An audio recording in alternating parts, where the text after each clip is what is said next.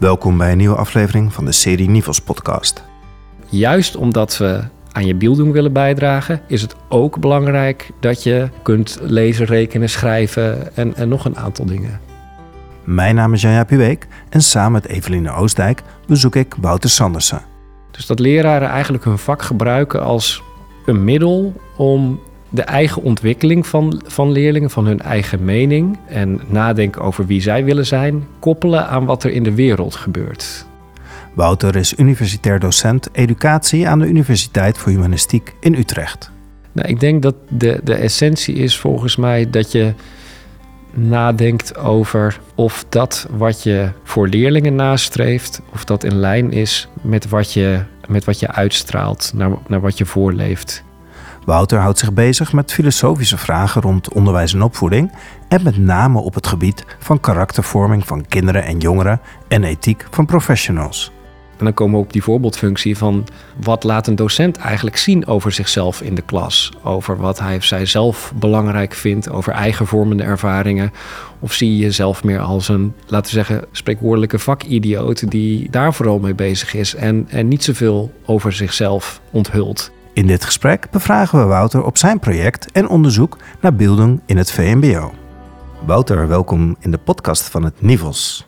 Ja, hoi. Leuk om er te zijn. Neem ons eventjes mee, want de luisteraar kan ons horen, maar niet zien. Wie ben jij en waar zijn wij? Uh, ja, ik ben dus Wouter Sandersen. Ik werk als uh, universitair docent bij de Universiteit voor Humanistiek in Utrecht. En daar zitten we nu ook in een soort uh, bovenkamer op de tweede verdieping in het hartje van, van Utrecht. Een schitterende zolder vind ik het. Je gaat lachen? ja, nou weet je, in dit gebouw, uh, het is heel mooi, maar um, het, ja, in de zomer en in de winter kan het dus ook heel erg warm of heel erg koud worden.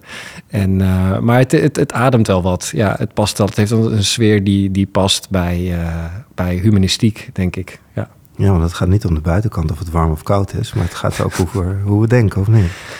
Juist, precies. Ja. ja. Wat doe je hier? Nou, uh, ik doe eigenlijk een paar dingen. Het eerste is uh, dat ik veel les geef. Bij de universiteit hebben wij um, een bacheloropleiding en drie masters. En ik geef daar allerlei onderwijs aan de, aan de studenten. Dat is een groot deel van mijn werk. Dat gaat over ja, opvoedingsfilosofie, beroepsethiek, allerlei vragen rond uh, persoonsvorming, morele vorming. En ik help eigenlijk ja, aanstaande geestelijke verzorgers en humanistici in de brede zin van het woord om daarover na te denken en uh, ja, daarop voorbereid te zijn in hun werk later. Dus dat is één aspect. En dan ja, doe ik daarnaast ook onderzoek. Ja, ook onderzoek naar dezelfde soort thema's. dus het idee is dat als docent je ook onderzoek doet, dat het, het onderwijs ook informeert. Dus dat je, dat je ook studenten meeneemt en vertelt over het onderzoek wat je doet in, in hun academische en wetenschappelijke vorming. En dan, is, zit er nog een derde stukje, dat, is, uh, ja, dat heet dan uh, valorisatie bij ons. Dat is eigenlijk het, het maatschappelijke ten nutte maken van, van de opgedane kennis. Met adviezen, redactieraden, trainingen, conferenties voor een groter publiek. Dat soort dingen. Voor de, voor de luisteraar, Evelien, we doen dit, dit samen. We hebben een podcast opgenomen naar aanleiding van jouw promotieonderzoek. En ja. toen zei je, we gaan samen naar Wouter. We gaan het ja. gesprek samen doen. Maar ja. even voor de luisteraar, waarom wilde jij naar Wouter? Waarom wilde ik naar Wouter? Omdat ik denk dat, dat hij iemand is hè, die ook onderzoek doet naar vorming in het onderwijs. En dat dat voor ons denken over vorming en het onderzoek naar vorming heel interessant is om te horen hoe hij daar vorm aan geeft en inhoud aan geeft. En specifiek het VMBO, denk ik, is, is interessant, om, uh, omdat daar nog niet zoveel onderzoek naar vorming en beelddoen in dit geval, zoals Wouter het noemt, gedaan is. Dus daar ben ik heel erg in geïnteresseerd. Ja, en dat gaan we proberen te ontrafelen in dit gesprek, Wouter. Kan je ons meenemen? Je doet onderzoek naar beelddoen in het VMBO. Kan je maar uitleggen wat is beelddoen? Ja, dat is een, uh, een goede vraag om mee te starten. Gewoon bam, wat, wat is dat nou eigenlijk? Ja, dus dan moet ik gelijk beginnen met, met te zeggen dat daar heel veel verschillende interpretaties van zijn. En dat daar in het heden en verleden heel, heel verschillend over is uh, gedacht. Ik, ik hou me er zelf nu een jaar of tien, denk ik, uh, mee bezig. Eerst op de leraaropleiding van Fontis. Dus ik, ik kom straks naar wat ik onder versta, maar ik neem een klein aanloopje.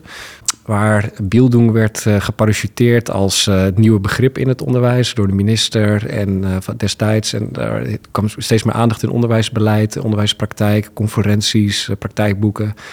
Toen dacht ik, ja, hier, hier wil en, en moet ik ook wat mee.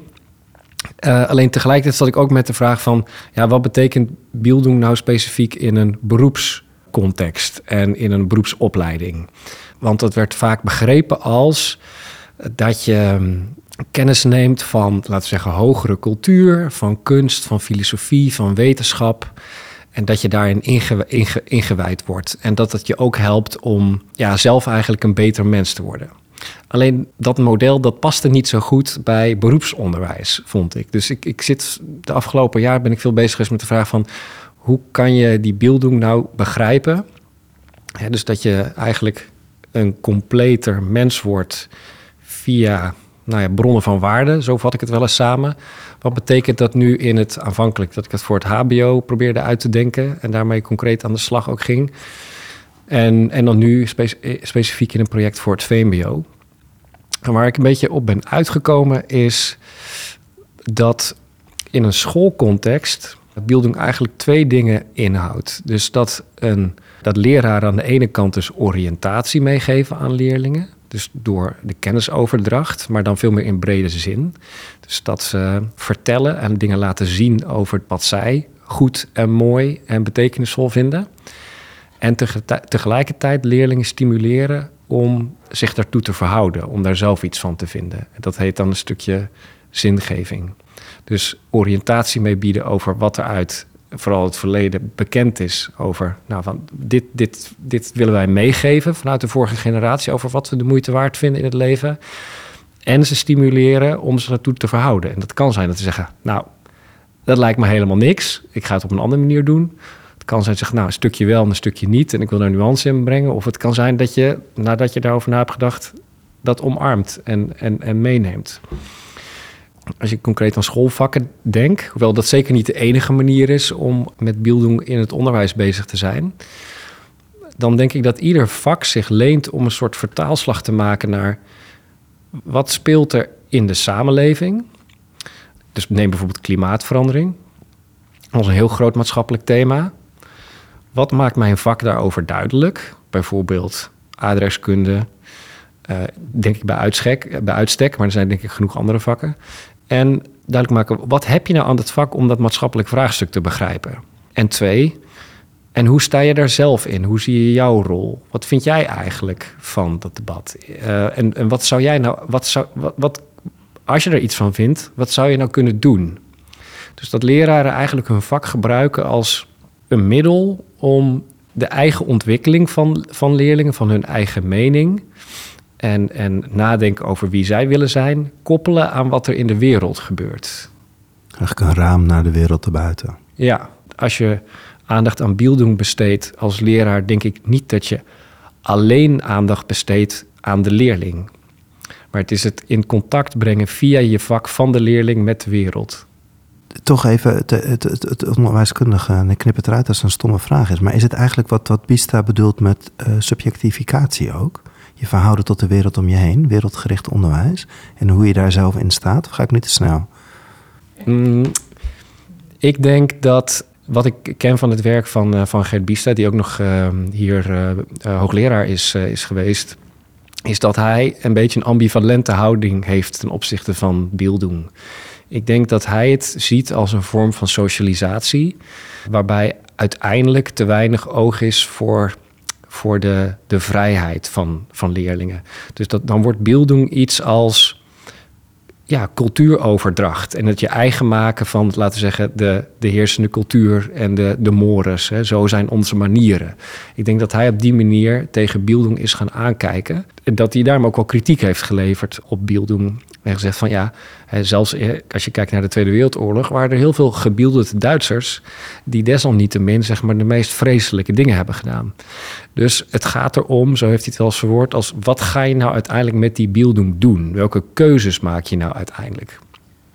Nou, mijn beeld ervan, van die hele geschiedenis van Bildung, is dat dat er ook interpretaties van Bildung zijn waarin daar al recht aan wordt gedaan. Dus het lijkt me dat hij een interpretatie aan, dat hij een interpretatie aanvalt, maar dat hij daar niet helemaal recht bij doet aan die soort rijke schakering van allerlei ideeën die er over Bildung bestaan. Ja, nou ja, ik denk ook wat jij net zei, Wouter, hè, als het gaat om om de interpretatie van Biel als een completer mens worden via bronnen van waarde. En je, je vindt het daarbij belangrijk om aan de ene kant oriëntatie te bieden en aan de andere mhm. kant dat leerlingen zich leren verhouden ten opzichte of ten aanzien van die oriëntatie. Dan zou ik zeggen dat je leren verhouden tot toch een vorm van subjectificatie zou kunnen zijn. Ja, dus verhouden tot veronderstelt vrijheid. Nou, dat veronderstelt ja. dat je weer uit kan voegen. Dus je wordt eerst ingevoegd in die bronnen van waarde. En vervolgens wordt er het appel gedaan op je van hoe verhoud jij je nou tot die bronnen? En mhm. zie je dat ook zo? Mm, ja, alleen ik denk dat, dat er zeg maar achterliggende ja, zeg maar filosofische vragen zitten over welk vrijheidsconcept eh, we nou precies hanteren. En uit welke bronnen we daaruit putten enzovoort, waar de, de wat verschillen kunnen uh, uh, ontstaan. Maar ik, ik, ik denk, ik ben het er wel mee eens dat zeg maar, als ik het heb over verhouden tot, dat verhouden, dat, dat betekent dat je bepaalde vrijheid hebt ten opzichte van invloeden die op jou inwerken. En dat je daar uh, keuzes in kan maken en uiteindelijk je eigen weg in kan gaan. Dus ik denk als ik het zo formuleer, ja. dan kunnen we elkaar wel, wel vinden. Ja. je doet het specifiek in het VMBO. Waarom specifiek in het VMBO? Ja, dat zit voor mij in, in twee dingen. Um, dus toen ik dacht van we gaan met het, uh, ik wil het VMBO gaan onderzoeken uh, of een project opzetten uh, rond Bildung in het VMBO, was het eerste dat ik daar zelf ontzettend nieuwsgierig naar was. Omdat ik zelf een, dus dat is gewoon puur interesse ik heb zelf helemaal niet die onderwijsvorm uh, genoten. Uh, het was voor mij gewoon een, een, een, blanco vel nog. Ik dacht van, ja, wat gebeurt er eigenlijk allemaal rond die thematiek? Juist omdat mijn beeld was dat die, die beelddoen aandacht die er tussen pakweg 2010 en 2020 was in Nederland, dat ik daar weinig over las in relatie tot het VMBO. Dus ik dacht van, goh, interessant, wat, wat gebeurt er eigenlijk? En ja, hoe kunnen we beelding nou begrijpen in, in die context? Ik was er gewoon heel nieuwsgierig naar. Het tweede was dat ik ook vond dat het wenselijk was om een relatie tot het, tot het VMBO mee uh, aan de slag te gaan. Omdat ongeveer de helft van alle leerlingen in Nederland naar het VMBO eh, gaat. Terwijl dus mijn indruk was dat die, ja, die hele beelddoen hoos eigenlijk dat VMBO niet zo bereikt had kun je dat beeld dus een beetje gaan kantelen later, moet ik zeggen. Maar dat, dat was de, mijn insteek. Want ik dacht, het is eigenlijk ook onrechtvaardig dat ja, een idee van een totaal of compleet mens worden, dat dat niet een ideaal voor het VMBO zou zijn. Alsof het daar alleen maar gaat om kennis en vaardigheden waarmee je naar het MBO kunt of de arbeidsmarkt en dat dat alles is. Ik dacht, nee, volgens mij is dat een ideaal wat voor iedere leerling, ongeacht de onderwijssoort die je volgt, belangrijk is. Dus ook vanuit ja, het idee van rechtvaardigheid dacht ik van ja, het is ook goed om dit uit te gaan werken in die, in die richting. Heb je eigenlijk um, weerstanden of kritiek ondervonden bij het idee om bieldoen in het VMBO ehm, nou ja, in praktijk te laten brengen en daar onderzoek naar te doen? Ja, ik wel, wel wat. Niet, niet heel veel moet ik zeggen, maar ik kan me wel gesprekken herinneren van met docenten die zeiden van ja, uh, uh, in relatie tot het VMBO. ik ben daar alleen maar bezig met, met orde houden. En ik ben blij als ze dan überhaupt, als dat lukt en ze zeg maar tot leren komen. Zeg maar de dingen die, die in mijn vak of in de klas centraal staan. Dus aan andere dingen, hoe moet ik daar zeg maar aan toekomen? Dat heb ik wel gehoord. verder denk ik dat de meesten toch eigenlijk wel enthousiast waren uiteindelijk kom je ook in een soort bubbel van mensen die het een goed idee vinden. En daar samen met je zeg maar de schouders onder gaan zetten. We zijn natuurlijk gaan werken met scholen en docenten en schoolleiders die dit ook ondersteunen en daar iets mee willen in hun school. Dus het kan ook zijn dat je daar op een gegeven moment een beetje de, de, de, de, de realiteit uit het oog verliest. Maar ik denk dat de kritiek, nou ja, in de aanloop zeg maar, van dit project, we heel veel contact hebben gehad met docenten en met met name schoolleiders.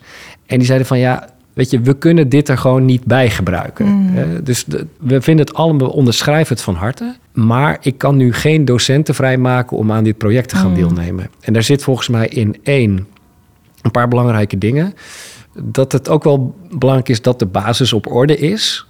En dat met een lerarentekort en met corona, zeg maar, dat, dat het zo'n thema best wel wordt gezien als iets uh, wat een soort luxe is. Hè? En dat we eerst maar eens moeten, voor moeten zorgen dat die achterstanden worden weggewerkt. En dat daar heel veel energie zit. En dat, dat snap ik ook wel. Zeg maar. Dat je als de basis niet op orde is. Ja, dan dat moet volgens mij ook gewoon eerst op orde zijn. Dus voordat je het over allerlei andere dingen gaat hebben. Is dat niet wederkerig, Wouter? Is het niet zo dat als je pas echt op dat, en dat begeleiden van nou, de persoon die jij bent, dat, dat daarmee ook automatisch makkelijker misschien die basis op orde gaat komen? Is het niet een van de problemen misschien in ons onderwijs? Nou, ik kan me herinneren dat uh, Henk Hagort van de VO-raad een kritisch stuk schreef op de, de nadruk op uh, zeg maar basisvaardigheden van uh, minister Wiersma. En dat hij zei, ik denk ook terecht, van uh, oké, we moeten niet alleen op die basisvaardigheden, zeg maar alle ballen op de basisvaardigheden gaan doen. Maar tegelijkertijd erkent hij ook wel dat, nou ja, als je kijkt naar onderzoek van hoe het staat met, met rekentaalvaardigheden, dat er, dat er een probleem is. Dus dat, dat is wel spanningsvol. En ik denk dat dat hij volgens mij ook suggereerde van dat je juist ook die basisvaardigheden kunt versterken. Niet door zijn soort ja, alleen maar daarop te, te gaan focussen, maar dat je je juist ziet als onderdelen van iets groters. Dat je zegt van juist omdat we aan je beelding willen bijdragen, is het ook belangrijk dat je ja, kunt lezen, rekenen, schrijven en, en nog een aantal dingen. En is het nergens gezien of door niemand gezien als een elitair verheffingsideaal? Nou, ik denk het niet. Maar dat heeft te maken met denk ik, de manier waarop we het hebben ingevlogen. Dus eh, kijk, wat we concreet hebben gedaan, dat, dat project over beelding in het VMBO, VMBO had een uh, ont, ontwerpkant, waarbij we met uh, 30 VMBO-docenten lesmateriaal zijn gaan ontwikkelen. En een onderzoekskant waarin we keken van hoe doen ze dat nu. En ik heb heel erg discussie gehad met de, eh, de andere mensen die aan het project deelnemen, of die, waar we het samen vormgaven. Van gaan we nou een bepaalde omschrijving van Biel doen, zeg maar als start neerleggen van zeggen: oké, dit is ja. Biel doen. En je kunt meedoen als je dit onderschrijft en als je hiermee vervolgens aan de slag gaat. En ook vanuit het idee dat we ze ook iets willen meegeven van wat er allemaal over bekend is dat het ook zonde is om ze dat te onthouden. Aan de andere kant wilden we juist, en die, die nadruk heeft uiteindelijk dus gewonnen, waar we juist heel erg benieuwd, wat ik al eerder zei, van ja, wat, wat doen scholen er nou aan en hoe zijn docenten daarmee bezig, wat verstaan ze daaronder? Dus uiteindelijk hebben we daarvoor gekozen om te zeggen: oké, we gaan iets meegeven over die oriëntatie en zingeving, die twee componenten die ook door de onderwijsraad onderschreven worden. Maar wat en hoe dat verder is, ja, dat gaan we nou ophalen bij die scholen. En juist omdat we zo'n open houding hebben aangenomen, gezegd van oké, vertel me, dit is het kernbegrip, bieldoen. Kun je daar iets mee? En zo ja, wat? Nou, wil je daar verder mee aan de slag? Kom dan bij ons project. En dat, ja, dat heeft dus tot ja, een hele variëteit aan allerlei uh, initiatieven en zo geleid dat we bij elkaar hebben kunnen brengen op deze manier. Wat dan vervolgens wel weer de vraag opwerpt: ja, kan je dat nou, wat kan je, wanneer noem je het nou wel en niet Biel doen en waarom? Maar het, de kunst was er eigenlijk in, eh, zat erin om in het project dat als het ware uit te houden met elkaar. Om het daar gewoon constant over te blijven hebben. Hoe, hoe wordt er aandacht aan beelding gegeven in het VMBO? Kijk, mijn, mijn beperkte blik is die van de scholen waarmee ik samen heb gewerkt. Dus ik durf niet zoiets te zeggen over het, het VMBO, wat überhaupt natuurlijk al gigantisch is. Ja. Maar als ik kijk naar de, de scholen, dan denken docenten daarbij aan dat leerlingen een eigen mening kunnen formuleren en die goed kunnen onderbouwen. Dat ze daar op een respectvolle manier met anderen in gesprek kunnen. Dat ze um, zichzelf leren kennen, dat ze over zichzelf kunnen reflecteren. Dat ze op de hoogte zijn van actualiteiten, eh, dingen die er in de wereld gebeuren dat ze ehm, het gevoel krijgen dat ze ertoe doen. Dat ze zelfvertrouwen krijgen. Dat zijn onderwerpen die veel door de docenten worden genoemd die aan het project hebben deelgenomen. En daar zijn ze vervolgens op allerlei manieren mee bezig. Uh, in het project hebben we dan vooral gekeken naar de voorbeeldfunctie van docenten. Hoe ze hun, voorbeeld kunt, hun voorbeeldfunctie kunnen inzetten om uh, die doelen die ik net noemde ook voor leerlingen na te streven. En dat, dat was er voortgekomen uit een pilot, waarbij we juist met lesmateriaal ontwikkelen aan de gang gingen. Maar ja, ik toch van veel docenten hoorde zoiets als: ja, als ik dit wil gaan delen met mijn collega's, ja, wie zegt dan dat die het dat ze uit het goede hout gesneden zijn? Uh, dat ze die, het soort persoon zijn dat je moet zijn om hier iets mee te gaan doen. Dus dan kan ik wel een mooie les op papier hebben staan. Maar ja, je moet ook wel de kwaliteiten zelf in huis hebben om dat te doen. Dus dacht ik, oké, volgens mij is het goed om eens te gaan kijken naar soort de, de eigen ja, pedagogische houding van de docent.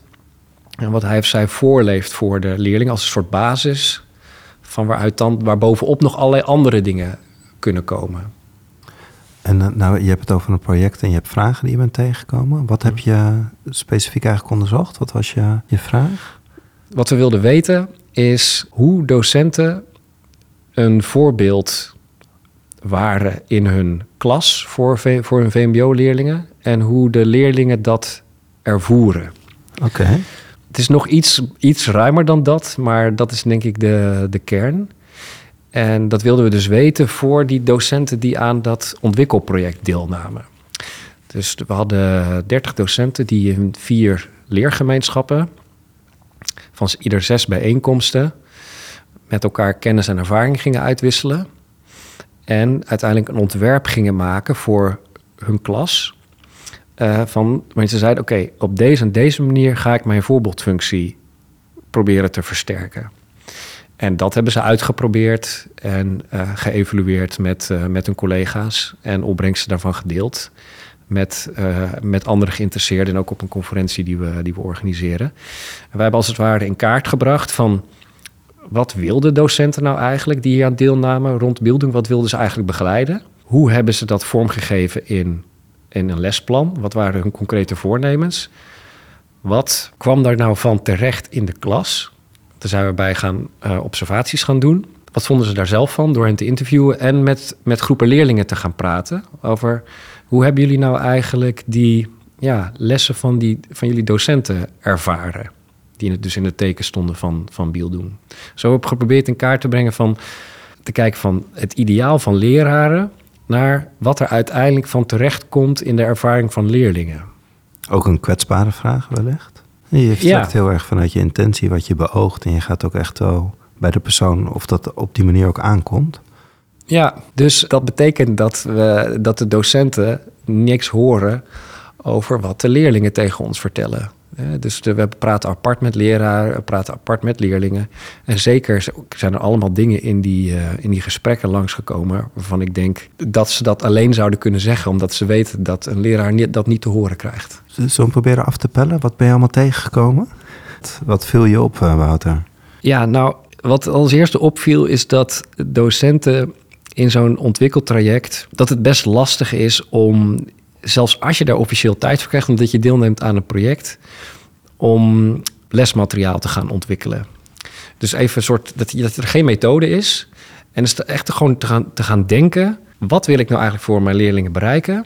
En hoe kan ik dat gaan aanpakken? En dan ja, echt de tijd te hebben en te nemen om daarvoor iets te gaan ontwerpen. Om echt samen lesmateriaal te ontwikkelen. Dat bleek niet zo heel gemakkelijk te zijn eigenlijk. Kijk, voor beelddoen is er niet één uh, methode of zo. Je kunt niet even een boek uit de kast pakken en zeggen van... Uh, nou, uh, dat gaan we zo en zo doen en vandaag les dit en dat. Maar je kan eigenlijk elk boek uit de kast pakken. Ja, zo kan je het ook zien. Ja, met, ja dat, dat is ook zo, denk ik. Ja. ja. Maar hoe doe je dat dan? Dus het, het deed me wel realiseren dat, dat het eigenlijk lastig is voor scholen om hiermee echt wat te gaan doen als er niet docenten zijn die een bepaalde expertise hebben. Uh, dat je eigenlijk mensen moet hebben die het er niet zomaar een beetje bij doen, maar die nou, door een opleiding of door bijscholing, waar je kunt zeggen: Oké, dit is iemand die een coördinator is, die dit thema aanzwengelt, blijft aanzwengelen, uh, weet hoe je onderwijs kunt ontwerpen rond de thematiek. Dat, dat, dat je dat echt nodig hebt op een school. Wil het op een hoger plan komen dan dat je één docent hebt die het nou toevallig heel belangrijk vindt en als een hobby mee aan de slag gaat, zeg maar. Dan, dan komt dat wel zijn of haar eigen leerlingen te goede. Maar dan gaat het niet een school veranderen. Speelde ook mee uh, misschien dat Bildung uh, voor de leraren zelf ook iets was waar ze nog niet zoveel kennis mee hadden gemaakt als begrip? Of was dat, was dat niet zo? Of hoe, hoe ervoeren zij dat zelf om daarmee aan de slag te gaan? Ik denk dat ze dat allemaal wel goed hebben opgepakt. In de zin van dat ze dus heel erg gingen kijken van ja. Oké, wat betekent Bildung nou voor mijn leerlingen? Wat, wat zie ik nou wat mijn leerlingen bezighoudt? Bijvoorbeeld dat ze heel erg anderen napraten of heel erg in een bubbel zitten of vooral een mening verkondigen, maar die niet echt onderbouwd is. Of, dus ze vertrokken eigenlijk vanuit eh, mhm. gewoon kijken naar waar er in de klas behoefte aan mhm. was. En ik denk, en niet vanuit een soort theorie en dan hen vragen om dan een vertaalslag te maken naar wat dat voor de praktijk nee, dat betekent. Al, hè? Ja.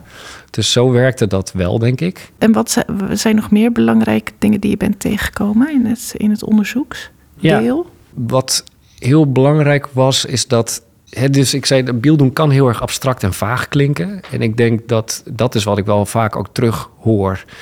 Uh, de docenten zeggen van ja, wat, wat kan ik hier nu concreet mee? Oké, ja, ik vind uh, zeg maar brede ontplooiing algemene vorming, persoonsvorming. Nou, dat soort begrippen allemaal belangrijk. Maar wat kan ik nou concreet gaan doen? Ik denk dat ik wel heb gezien hoe dat kan. En dat de docenten hebben gezien hoe dat kan. Maar dat je je dan kunt focussen op zeg maar een klein, een klein ding. Dus je kunt zeggen van ik wil vooral kijken naar hoe leerlingen omgaan met zichzelf. Of hoe ze omgaan met anderen of hoe ze omgaan met de wereld. Dat waren eigenlijk drie dingen die uit ons onderzoek naar voren kwamen. Dat hoe docenten ook uh, aandacht geven aan beelding, altijd een van die drie dingen kwam terug. Dus om een voorbeeld te geven, uh, stel dat je doel is om uh, de eigen mening van leerlingen te bevorderen, de eigen meningsvorming, dan heeft dat vaak ook betrekking die meningsvorming op iets wat er in de wereld is gebeurd. Dus bijvoorbeeld wat heel erg speelde tijdens ons onderzoek was die Oekraïne-oorlog ja, mag Nederland Oekraïne helpen en mag dat met wapens bijvoorbeeld? En ook leren om dat niet zomaar iets over uit te flappen uh, en iets bruuts te roepen omdat dat stoer is, maar dat ook te leren om dat zo'n manier te doen dat, je, dat dat ook respectvol is naar anderen. Dus dat vond ik eigenlijk een mooie drieslag, de omgang met jezelf, wereld en anderen. In, in mijn onderzoek naar mhm. eh, humanistisch vormingsonderwijs uh, zag ik eigenlijk precies die drieslag die jij noemt. Hè? Dus uh, vanuit de humanistische mhm. vorming willen docenten aandacht besteden aan de ontwikkeling van, van leerlingen, de persoonlijke ontwikkeling, aan hun ontwikkeling in relatie tot de ander en tot een maatschappij of een bredere, bredere veld. Dat hoor ik jou ook zeggen. Wat uit mijn onderzoek duidelijk naar voren kwam, was dat docenten het eigenlijk van die drie wel het belangrijkst vonden en ook het meeste aandacht mhm. besteden aan bijvoorbeeld die kritische uh, eigenvorming of uh, het jezelf vormen. En dat las ik bij jou ook terug, dat Bildung eigenlijk toch wel veelal wordt opgevat als het jezelf leren vormen. Klopt dat? En, en wat zijn eh, volgens jou daar verklaringen voor? Dat die nadruk toch ligt op ja, de ontwikkeling van de, van de persoon, van de eigen persoon. Ja, ik denk van de dingen die ik noemde als doelen die de docenten uitkozen. Hè, zoals ik zei, een mening vormen en onderbouwen, zelfreflectie, zelfvertrouwen, zelfwaardering enzovoort. Dat, dat past wel in het straatje van uh, de omgang met jezelf. Ja, ja dat, dat ben ik wel met je eens. Ik denk dat dat ook wel een basis is. Tenminste, wat ik meekrijg van verhalen uit het VMBO, is toch het idee dat wat docenten mij vertellen, is dat ja, leerlingen zich toch niet als zichzelf als vol zien. Hè? Dat ze door anderen als minder worden gezien. Dat, hè, het begint al uh, het eind van het basisonderwijs als ze dan VMBO-advies krijgen en toch het gevoel krijgen. Ja, dat zie je ook bij zo'n documentaire als klasse, hoe dat, hoe dat in ieder geval ging, zeg maar, die, uh, die, hoe die advie, advies worden gegeven, wat voor dynamiek er dan in de klas kan, kan ontstaan. Maar het gevoel krijgen dat ze niet helemaal meetellen. Of dat je als MBO-student, uh, hoe dat is dan iets later, maar lang niet zomaar een kroeg binnenkomt met jouw MBO-pasje in vergelijking met HBO- of uh, WO-studenten. Of uh, dat je niet een leuke schoolreis hebt in de laatste klas, zoals dat in het, in het VWO gebeurt, maar dat je een, een, een dagje naar de, naar de Ardennen hebt. Of zo. Dat er allemaal kleine soort speldenprikjes worden gegeven van oké, in het VMBO tel je wat tel je minder mee dan in andere onderwijssectoren. De docenten die ik spreek zeggen van ja, dat, die basis moet eerst op orde zijn in de zin van dat ze een gevoel hebben dat ze er wel toe doen. Het zelfbeeld met ja. Ja. en daarmee kan je natuurlijk ook een verschil gaan maken in de wereld. Dus daar dat is, staat er niet los van. Hè? Dat betekent van, als je tegen iemand zegt, jouw mening mag er zijn, mhm. jij, jij mag er zijn, dan betekent ook van, daarmee kun je een verschil gaan maken in, in de mhm. wereld. Mhm. Die, daar zie ik een kleine stap van het, van het een naar het ander. Is dat eigenlijk ook het belang van, van beelding in het VMO? Is het daarom zo ontzettend belangrijk dat, eh, voor gelijkwaardigheid? Eigenlijk is mijn vraag van wat is het, wat is het belang? Ik denk dat het niet louter is dat leerlingen, laten we zeggen, meer zelfvertrouwen krijgen. Ik denk wel dat dat de basis is waarop nog het nodige kan komen. Hmm. Uh, Monique Volman uh, en collega's hebben een keer een artikel geschreven over. Dat ging over projecten rond volgens mij sociale en morele vorming. En hadden ze een aantal case studies gedaan naar projecten op verschillende scholen. En wat daaruit kwam, als ik me goed herinner, is dat zeg maar, op, bij VMBO-afdelingen het veel meer dat soort projecten in het kader staan van als het ware overleven. Dat wil zeggen, je voorbereiden op uh, de harde werkelijkheid, het vinden van een baan in een competitieve arbeidsmarkt. Eigenlijk heel instrumenteel. Terwijl in HAVO-VWO dat soort projecten veel meer in het teken staan van wat zij uh, levenskunst noemen. Dus ze, ze zeggen, Bieldoen, zijn naar mij woorden, wordt in het VMBO misschien nog wel eens gezien als een soort reddingsvest, zo noemen ze het, in, staat, in plaats van als een levenskunst.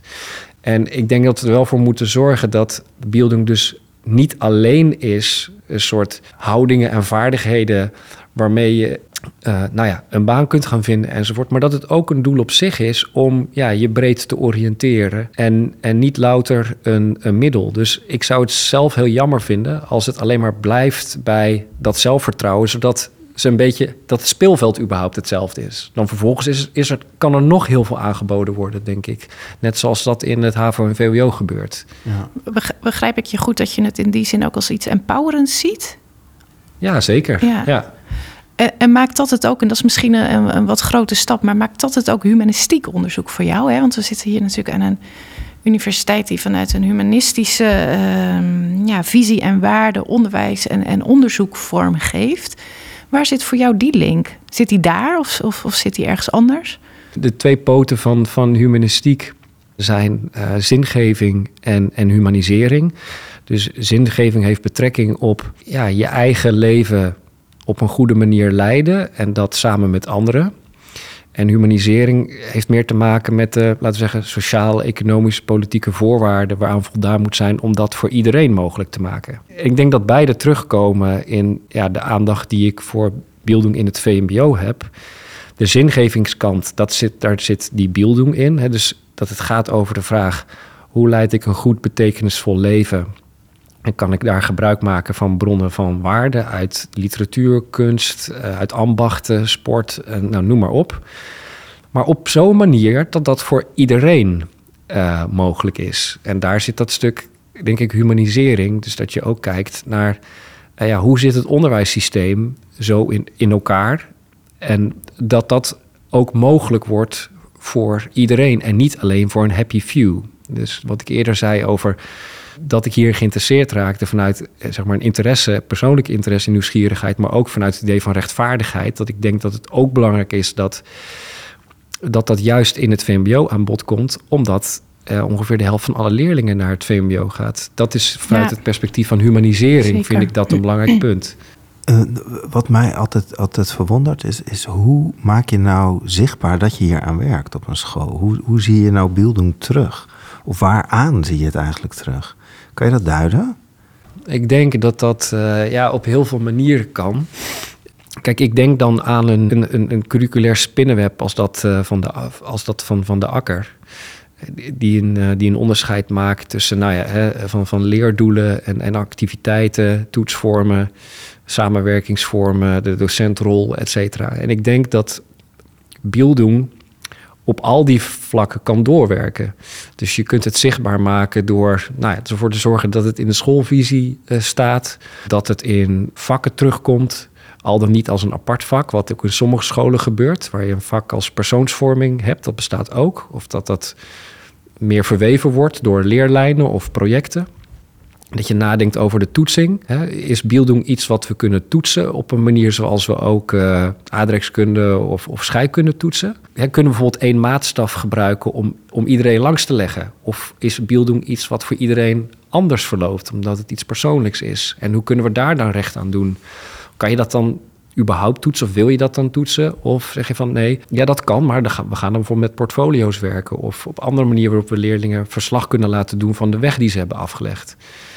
En het komt ook terug in de docentrol. En dan komen we op die voorbeeldfunctie van wat laat een docent eigenlijk zien over zichzelf in de klas? Over wat hij of zij zelf belangrijk vindt, over eigen vormende ervaringen. Of zie je jezelf meer als een, laten we zeggen, spreekwoordelijke vakidioot die daar vooral mee bezig is en, en niet zoveel over zichzelf onthult? Ja, of een school beeldend, beeldend bezig is richting leerlingen kan de school denk ik op heel veel manieren laten zien. De SLO onderscheidt drie, drie vormen, drie varianten. Eén daarvan is dus een, een vakvariant. Dus dat je zegt, uh, nou, we hebben een vak.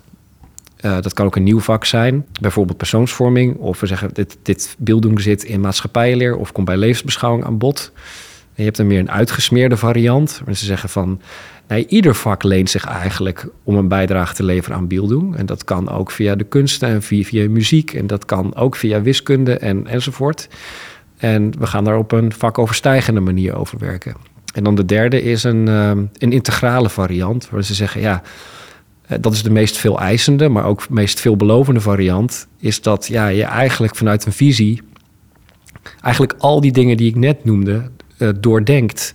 En dan ook bezig bent met personeelsbeleid. En niet alleen het aannemen van mensen, maar ook uh, de gesprekken die leidinggevenden voeren met uh, team, teamleiders voeren met, met docenten. Ja, congruentie eigenlijk, hè, op alle lagen doorwerkend eigenlijk. Ja, precies. Wat, wat, hoe zie jij dat nou? Wat is wat jou betreft de, de ideale plek voor beelddoen in het onderwijs? Uh, in het VMBO, maar misschien wel breed in het onderwijs ik ben niet een, laten we chef drummen of zo, snap je? Die, die, ja, je uh, die met een soort niet. bam, ja. hele visie over waar moet het met Nederland heen of zo, weet je, zo.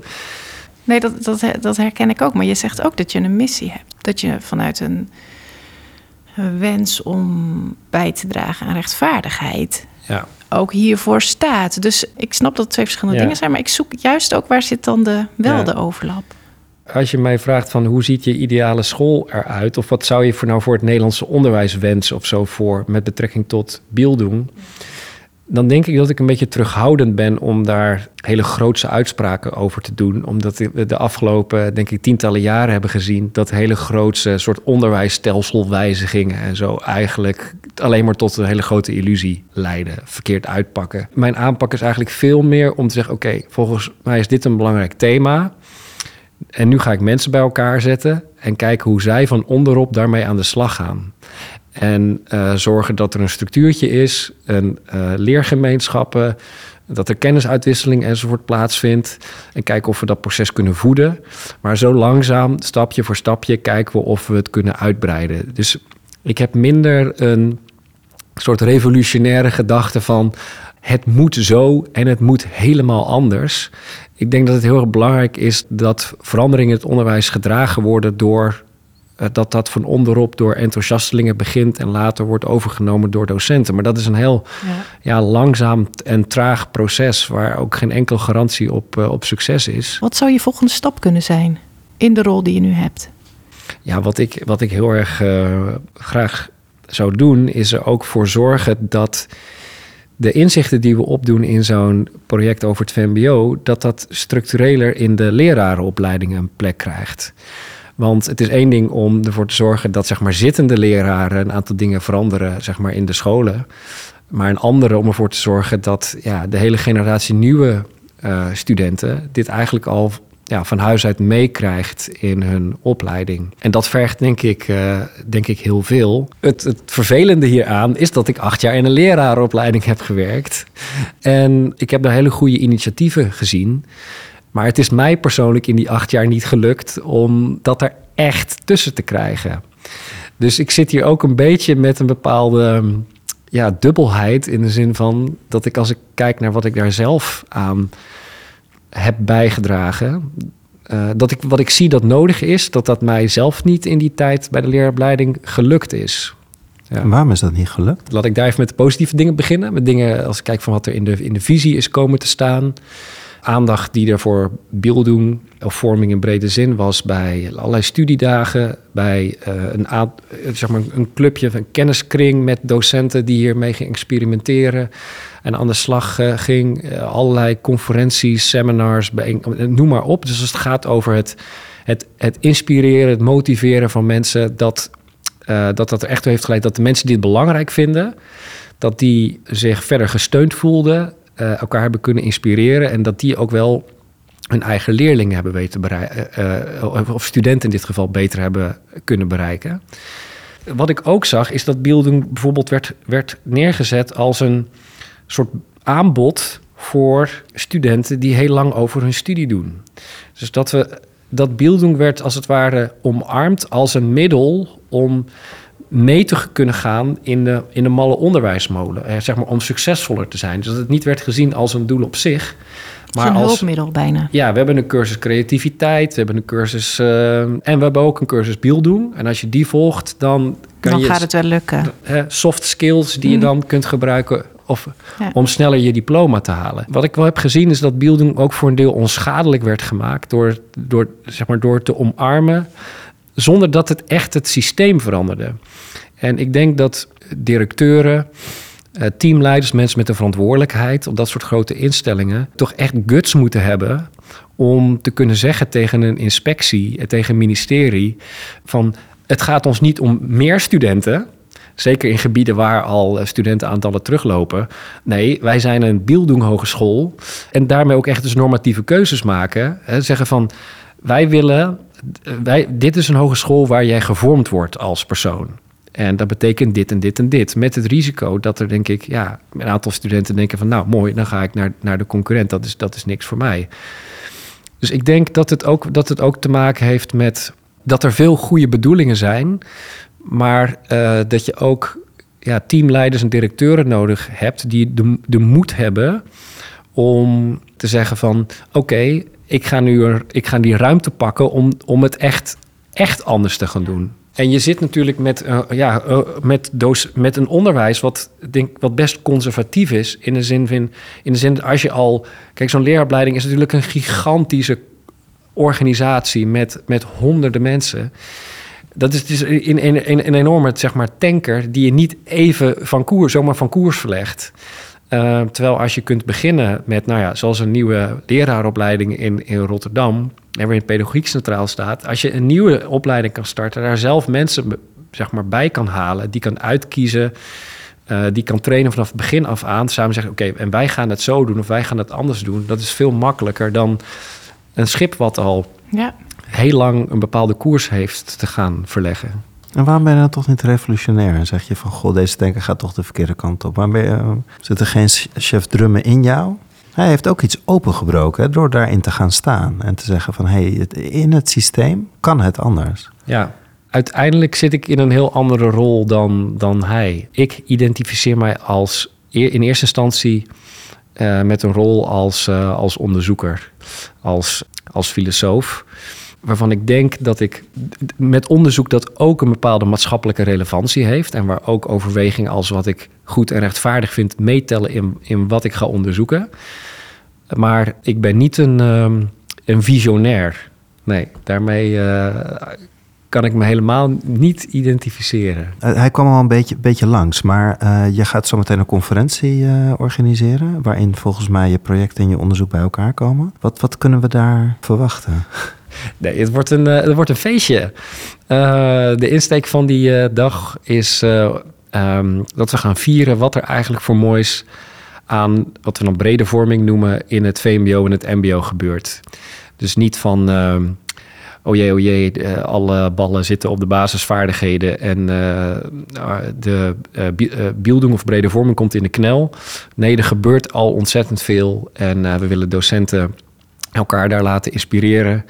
En ja, ook vooral met elkaar aan de slag. Dus er is veel ruimte om, nou, op basis van wat mensen met zich meebrengen, om in workshops en masterclasses daar verder mee te gaan. En ook precies wat we in het Building project deden, uh, onderwijs verder te ontwikkelen. En nou gaan die mensen, die komen die dag naar die conferentie, die gaan er weg. Wat hoop je dat ze meenemen? Nou, in eerste instantie dat ze um, zich realiseren dat ze er dus niet alleen voor staan omdat die rol als, ja, wat ik even noemde, Bildung-ambassadeur in een eigen school best wel eens even alleenig kan voelen. Maar dat ze hier in aanraking komen met heel veel mensen die een vergelijkbare positie hebben in andere scholen. En dat ze denken, oh wacht, dit is dus iets wat veel breder gedragen wordt. Waar in, in heel Nederland eigenlijk eh, heel, veel meer mensen zijn die daar enthousiast over zijn. En ja, dat het, uh, dat het dus goed is dat ik hiermee bezig ben. En dat ze zich gesteund voelen om hiermee verder te gaan. Dat hoop ik, dat is zeg maar de, de basis. En verder denk ik dat het heel goed is dat ze zo concreet kunnen uitwisselen van hoe ben ik hiermee bezig. Ja, leren van hoe, hoe anderen dat doen en daarmee zelf ook weer op, op ideeën komen. Die leerkracht die dit heel belangrijk vindt en die ook nog wel eens in de waan van de dag verdwaalt. En die zich afvraagt, doe ik nou het goede of welke keuze kan ik maken? Wat zou je die willen meegeven? Welke vragen zou je die willen meegeven? Of spiegel of perspectief? Om, om juist deze essentie van, uh, van het onderwijs echt een plek te laten houden. Nou, ik denk dat de, de essentie is volgens mij dat je nadenkt over of dat wat je voor leerlingen nastreeft, of dat in lijn is met wat je uitstraalt, naar, naar wat je voorleeft. En dat is denk ik ook mijn eigen ervaring dat dat niet zo makkelijk is om echt na te denken, niet over wat je wilt voorleven, maar echt te zien wat je voorleeft. Bijvoorbeeld, ik kan best heel graag willen dat ik heel erg belezen op mijn kinderen overkom. Hè, dat ik heel veel boeken en kranten lees enzovoort. Maar feit is dat ze mij bijna nooit lezend zien. En ik denk dat dat best wel vaker voorkomt dat we heel erg hoogdravende doelen stellen en dingen verwachten van leerlingen. Maar dat, dat je dan nog niet zo 1, 2, 3 dat zelf ook echt voorleeft. En wat daarbij kan helpen, denk ik, is ook ja, met leerlingen daarover in gesprek te gaan. De, de gesprekken die wij in het onderzoek voerden met leerlingen in het VMBO, ook van 12, 13 jaar, leerde mij dat ze heel goed kunnen vertellen over de dingen die hem bijblijven van school, die ze nooit zullen vergeten. Van hoe zij keuzes maken op basis waarvan ze dat doen. Welke rol een leraar voor, voor hen daarin kan spelen om hen daarbij te begeleiden. Dus in plaats van als je met beelding van leerlingen bezig bent, alleen maar te denken: wat vind ik wenselijk voor leerlingen? En daar dan mee aan de slag te gaan, Eerst eens te gaan vragen: wat houdt jullie eigenlijk bezig? Uh, hoe probeer jij eigenlijk wat van je leven te maken? Hoe kan ik daarbij helpen of wat verwacht je eigenlijk van mij? En daar dan vervolgens mee, wat mee te gaan doen. Dankjewel Wouter voor dit gesprek. Mm. Ja Wouter, dankjewel voor jouw gesprek en uh, je zorgvuldigheid daarin ook. Dankjewel. Graag gedaan. Deze podcast is er eentje uit de Nivos podcastserie. Stichting Nivos sterkt leraren en schoolleiders bij de uitvoering van hun pedagogische opdracht. Het Nivos opereert langs vier pijlers: de Nivos-opleidingen, het Nivos Podium, het online platform Het Kind en de Nivos Denktank. Like deze podcast of geef een aantal sterretjes mee, zodat meer mensen deze podcast makkelijker kunnen vinden. Meer podcasts zijn ook te vinden op www.nivos.nl/podcast. Hoe dan ook, we nodigen u graag uit voor een volgend gesprek in deze serie